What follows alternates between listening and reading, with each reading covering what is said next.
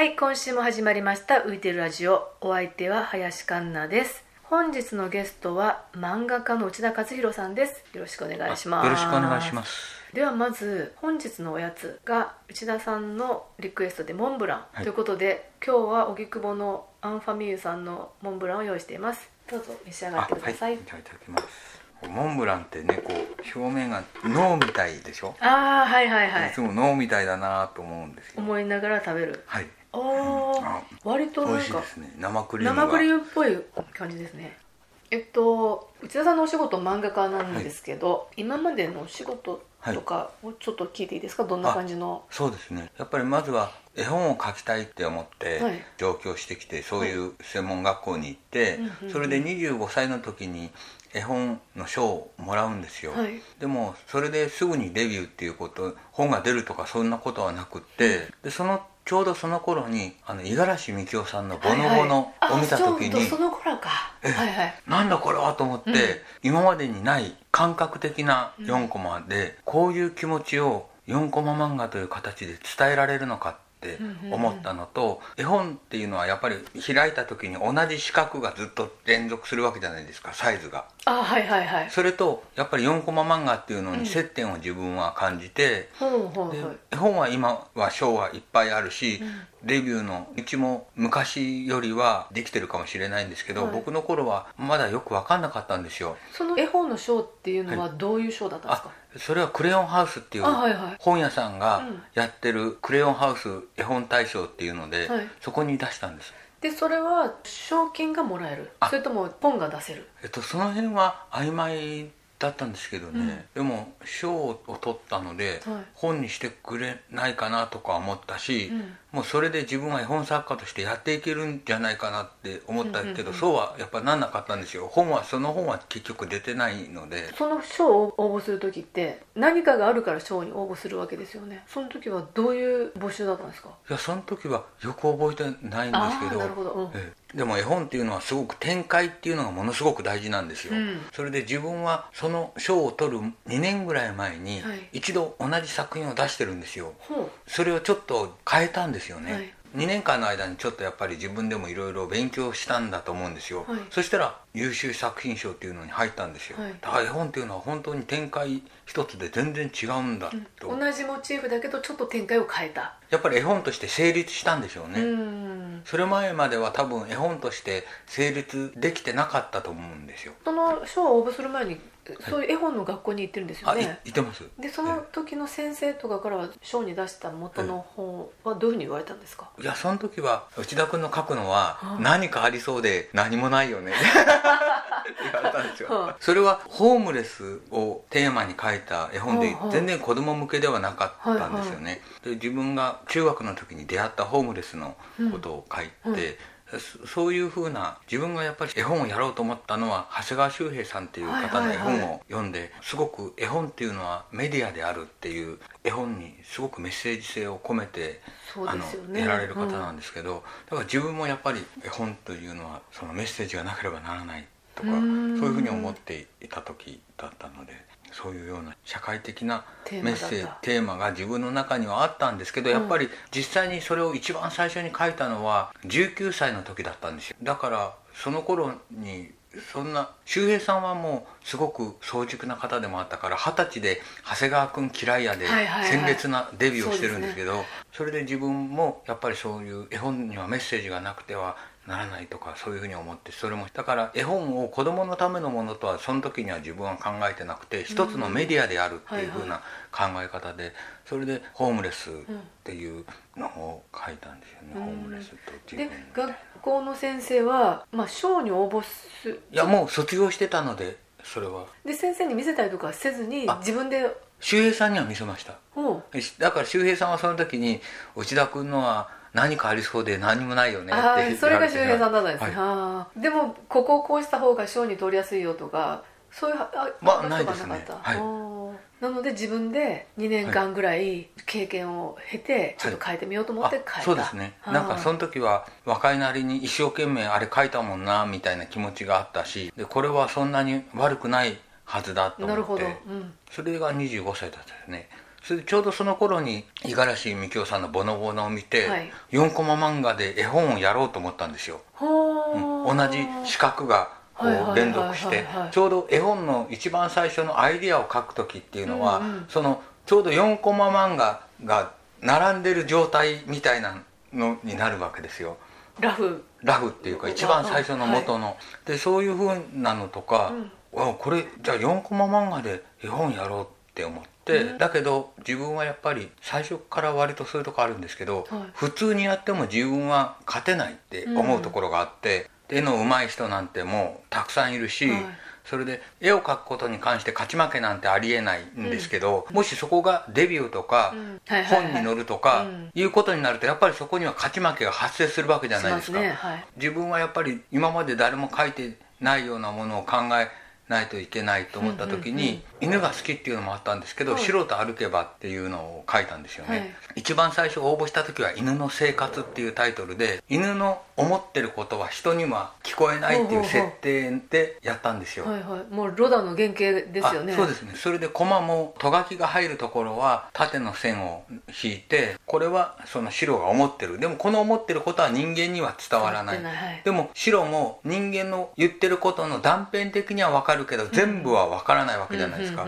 そのコミュニケーションのズレみたいな、うん。でもはい。はいずれててもお互いに気持ちがあればはうまくいくっていうところとか、はい。そういうところで始めたんですよね。それが応募したらうん。賞には入んなかったんですよ、はい。であと少しだった作品とか言って、本に載ったんですけど、はい。1本だけ。その時にそれをいいと思ってくれたのが編集長だったんですよ。で編集長がいいと思った場合は、はい。割とすぐに本に載れるんですよ。そうでしょうね。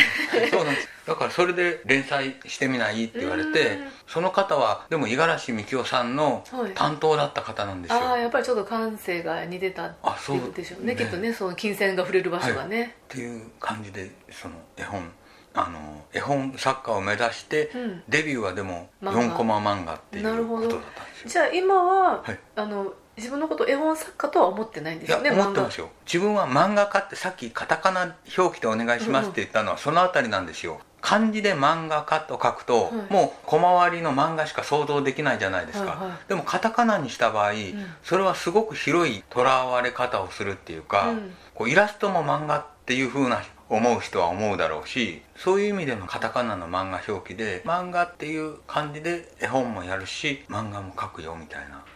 自分が小学校の5年の時にはい。仲のいい友達が4人ぐらいいて、はい。もうみんな漫画家を目指してあの4人で漫画を買うのは高いからみんな自分で描いたのを回し読みしようよっていう 4人組のグループがあったんですよ、はい。それゼネラルタイガーっていうグループ名がついてたんですけほど探検したりとかもいろいろやっていて漫画も描いてた時に。漫画だけじゃなくて、うん、いろんな楽しみを DIY するみたいな感じだ。その時にみんなが漫画の描き方をじゃあお互いに買おうって言ってその4人のうちの2人ぐらいは石ノ森章太郎先生のやつを買ったんですよ漫画家入門っていうのを、でも同じ本を？あそうです。違う本買えよ。って思うんでねすけど、自分はちょうどその本屋さんに行ったら、うん。手塚治虫先生の漫画の描き方っていう本が出たばっかりだったんですよ、はいはい。大人が読むような新書だったんですよね。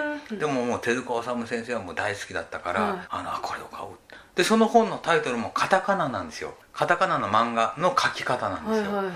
そのあたりはやっぱりそういう意識っていうのはもうすでにあったんじゃないかなと思いますね。ん。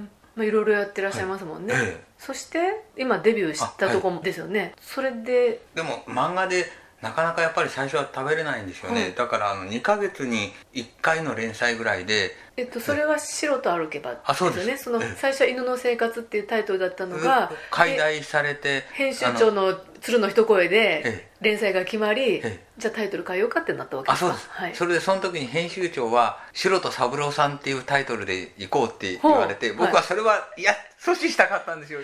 ちょっとかっこ悪いなと思って、なんかいいのないかなと思ってちょうど安岡翔太郎さんが「犬と歩けば」っていう犬とのエッセイ集があったんですよ、はいあこれだと思って、はいはい。白と歩けばっってなったんですよ。パクリじゃないですか。いやパクリじゃないですよ。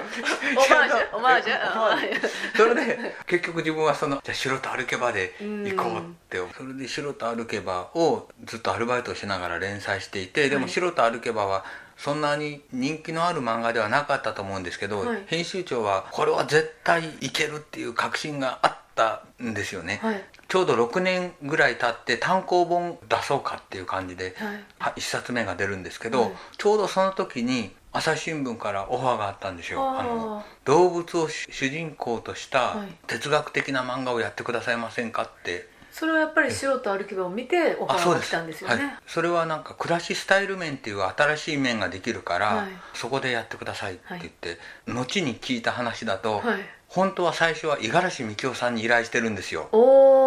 で五十嵐美京さんはちょうどその頃アニメ化を進めていて、はい。自分の漫画の、はいはい。それで忙しくて断ったんですよね、はい。じゃあ内田君でいいかみたいな感じで あの僕に話がはいはいはい。来て、いきさつはどうであれチャンスがあるってことが大事ですから。そうですね、うん。でもそこでやろうと思ったきっかけになったものものとやっぱりリンクしてるっていうのは不思議な感じしましたけどねすごく、うん、朝日新聞からのがロダンの気持ちですよね。あロダンの心。あロダンの心。そうそうごめんなさい。ロダンの心。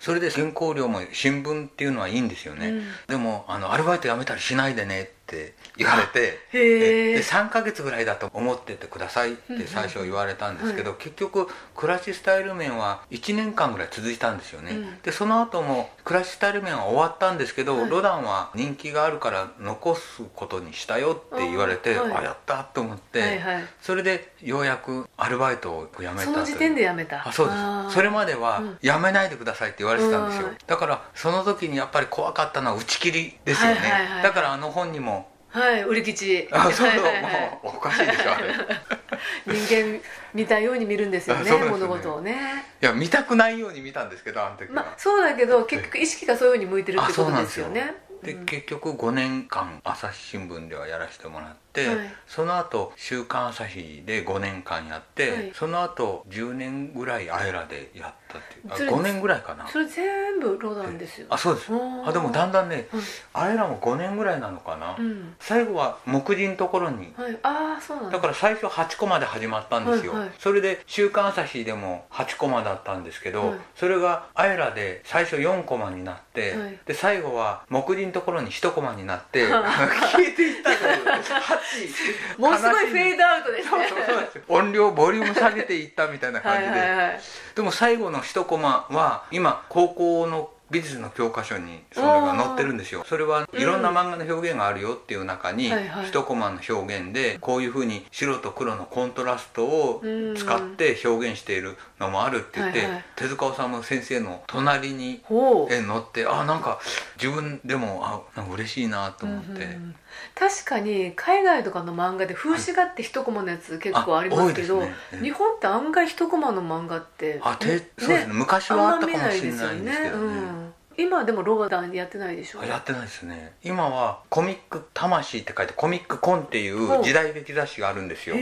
そこに再録連載っていう形であやってるんです。あでもちょっと時代劇の要素あんまないですよね。時代劇雑誌に昔連載してたことがあるんですよ。ほそれは「白と歩けば」の江戸時代版っていう感じで はいあのあのう町人の暮らしみたいな感じですか？あよりも野良犬が野良犬か「お江戸歩けば」っていうタイトルで 江戸の街を犬が歩いてなんかこういろいろ物を思うみたいああななるほど。だからあの時代はねカッパがいたりとかかまいたちがいたりとか、うん。はいはい。なんか妖怪とも会うし、うん。で忍者も出てきたりとか、はいはい。あとはちょっと落語の要素と掛け合わせなてるほど。時そばでしたっけ？はいはいはい。ねあの話とか。今、い。何時って犬がいるんですか？あそれは そうじゃなくて猫が「にゃーん」とか言ってうまいことやあら可愛いって言ってお嬢さんみたいな人がはいはい。餌をあげてるんですよ、でなるほどねああやんのかって言って、うん。脇から見ていてそれで 同じ風にやるんだけど「キャ犬ころはごめんだよ」みたいな感じになるというような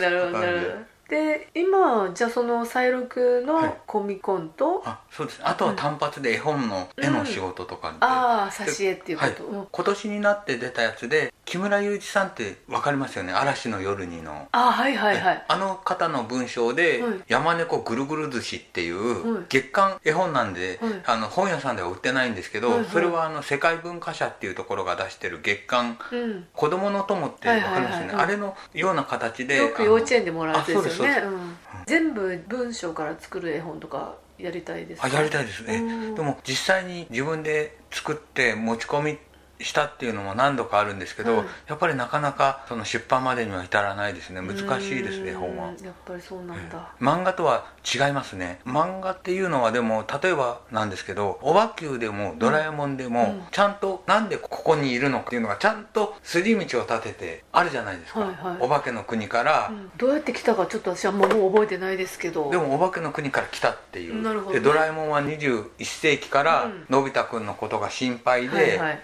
来たっていうよううん。なちゃんとあるでしょ、はい。でもそういうふうにちゃんと理屈立てていかないと、うん。漫画っていうのはやっぱり読者はちゃんと読んでくれない。でも絵本っていうのはうん。一冊で完結しているっていうのもあるんですけど、うん。いきなりクマさんが出てきて、うん喫茶店やってたりするじゃないですか。やりますね。でもそれなぜクマがこの喫茶店をやったのかなんていうのをやったらもうそれでお話始まる前に絵本終わっちゃうから、はいはいはいエピソード1みたいな感じになりますよね。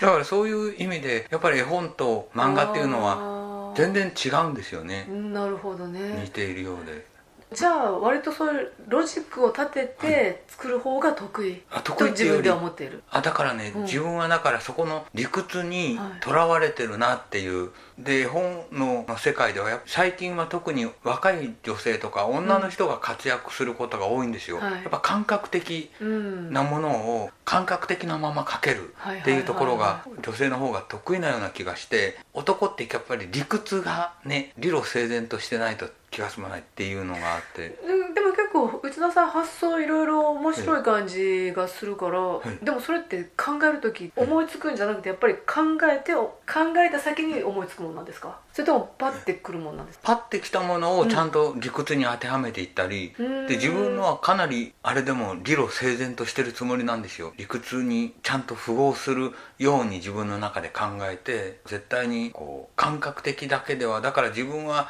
そういうものには憧れはするんですよ。なんか感覚的に書ける人っていうのはすごく憧れていて、うん。自分は結構理屈にただ私今まではいろんな話を聞いてた時にああその内田さんの理屈ではそうなのねって思うけど、はい。結構意外とその理屈って世間とは違ったりするじゃないですか、あそうなんですかね。そんなことないです？いやうん分かんないですね。自分の理屈伝わってないなって思うような経験ってあるでしょ？ああります。だから多分ちょっとそこずれてると思うんですよ。ねうん、でだったらその理屈捨ててもいいいいような気もしますけどね。そうですね。ね。え その理屈が出そうになった時にねその、うん。さっきなんか思いついた後に理屈に当てはめるってじゃないですか、思いついたままにしといたらそうですね。ねその方が。いろんな方に行けそうな気もしますけど、でなかなか話が出てこないから私から振りますけど、今先生業もやってるんですよね。あそうです。はい。それはどんな感じで？それは、えっと、中央美術学園っていう美美術の専門術美術の専門学校で、はい。留学生で学びたいっていう子たちのために、うん。アートビジネスコースっていうのがあってそこでは日本語とかパソコンっていうかワードはいはいはい。とかを使う一方でアート、うん。アートコミュっていうところでアートコミコミ。コミ？コミュニケーションコミ。ュニケーション。そこでアートを教えているというか、ほうほうほうほう。じゃあ漫画に限らず、はい。アート全般。あそうです。それでやっぱりそのそこでは留学生の子たちがうん。メインになってるんですけども、はい自分は興味を持ってもらうために、う日本が好きだから来ているってはいはい。やっぱり思って、だから日本の文化ををアートを通して日本の文化をとか思うんですけど、でもなんかなかなか最初の頃はうまくいかなくはい。トントン相撲の歴史をみんなで作って、トントン相撲大会をやろうなんて言ってやっても相撲みんな大好きだと思ってたんですよ。日本に来るぐらいだから。ええいやでもね、相撲見たことあるととかいう人は20人中2人ぐらいしかいなくて、そのすでに前提がちょっとねやっぱずれてますよね。そうなんですか？だって日本に来る人が全員相撲が好きっていう感覚が。あおかしいですかね。だって日本人でもほとんど相撲好きじゃない人の方が多くないですか？あいやそんなないでしょう。いや日本人でですよ、はい。あそんなことないです、あない。それでやっぱりこう力士を作ってもらった時に、もう日本人は力士を作ろうとすると思うんですけども、はい。い、ろんなもう自由な発想が出てくるわけですよ、はいはいはい。もうみんな自分の国のものが出てきたりして、はい。そうだ自分は日本の文化を日本の文化として近づいてもらおうと思ったけどそうじゃないんだ。日本の文化に、うんみんなの祖国のものを近づけるっていう感じでだから例えばこの間授業でやったのは中央美術学園の文化祭で中美祭っていうのが11月23日と24日にやるんですけども、その時にいいのができたら展示しようよって言って、うんうん。中美祭っていうのは文化祭だって言って、はいはい。みんなの国の祭りと同じだよって言うと あのうんはい。あのみ あのちょっと無理ありますよ文化祭と祭りは。そしたらこう、じみんなこうすごい熱心に書いてくれるんですよ、はいはい。はいでやっぱり自分の中にあるものをどうやって引き出すかっていうのがやっぱり大事なんだなってすごく思いますね,、うんね。ないないものを無理やりだから日本の文化を持ってきて、うん。日本に来てるからと思ってやってるから、うん。そんなこと言われたって分かんないよってなってるんだろうなと思って、だからみんなの中にあるものを日本では日本の文化と照らし合わせて出していけばうまくいくなっていうことをすごく感じましたね。うんそれで今日来ていただいた、はいはいはい。あのそうえっと私今日えね中えっと中央美術学園美術学園さんにちょっとお邪魔してきたんですけども、今映画あそうです。ね。ええ。映画を撮っていて、はい。それで石田さんが。あいや僕が撮ってるんじゃなくて、それは漫画コースの2年生の浅井ひなた君っていう子が監督になって撮っていて、はいはい。それで自分も本科の方で授業はやってないんですけど一応週に1回ゼミっていう形でやっていて、そこに最初から浅井君は来てくれていたんそですよね。れ何のゼミですか？それはあの伝える力。じゃあ漫画に限らず、形は絵本かもしれないし、はい。漫画かもしれないし、うん。基本はやっぱりイラスト漫画アート絵本とかいう感覚で、でも伝えるっていうことに関しては自分はすごく意識してこれまでもやってきたしそれでそれはいろんなところで話してきたりもしてるので、はい。そこは伝えるっていうことをテーマにゼミはやってますね。その伝えるのところもうちょっとはい。分かり、分かるように説明してもらいます。その伝えるって普通に言葉でも伝わるわけじゃないですか。でもそのアートの学校ではい。伝えるっていうのを教えてるっていうはい。時にどういうことを？例えばですね、うん。これは自分最初に絵本作家を目指そうと思った時に出会った長谷川修平さんがいて、はい。自分がいた専門学校のゲストで年に2回だけだったんです。2日間だけだったんですけど、いろいろ教わりたいと思って、うん。周平さんがやってる池袋コミュニティカレッジっていうカルチャースクールがあってそこに通ったんですよね、はい。そこでやっぱりいろんなことを教えてもらった時に絵本モンタージュ理論っていうのをよく言っていてでモンタージュっていうのはもともとは人間はそうやってものを理解しようとしている。だから例えば目で見たものをいっぺんに把握して理解はできてないじゃないですか、はいはいはい。だから例えばカンナさんを見て、うん。あカンナさん、うん。それで後ろのこの部屋っていうところを見て、はい。あカンナさんのアトリエにはい。自分はいてそれで目の前にはモンブランそういうのをこういろんな情報を取り入れながら自分の中で組み立てていって、はいはい。今の状況っていうのを理解してるわけでしょ、うんそれを意図的にやる。だから例えば自分の伝えたいことを相手に伝えるためには何を書かなければならないかはい。っていうようなことを、ある種の取捨選択とあか、ね。並べる順番とか伝わりやすい、まあ、視線の動きとかそういう感じなんですかね、そうですね。意図的にそれをやるっていうのがモンタージュなんですけどで人間が本来やってることなんですよ誰でも、うんはいはい、それをええ。自分が見たり感じたりしたように相手にも、そうですあの、ねさい相手が再現できるように努めるっていうこと、なるほど。っていうのが今のお仕事っていう感じなんですね、あそうですね。はい。そのあでさっきのちらっとその映画なんか出てましたね、あ出てます。はい。なんで出ることになったいやもう浅井君が内田先生出てって言われたら「うん出るよ」って言うって。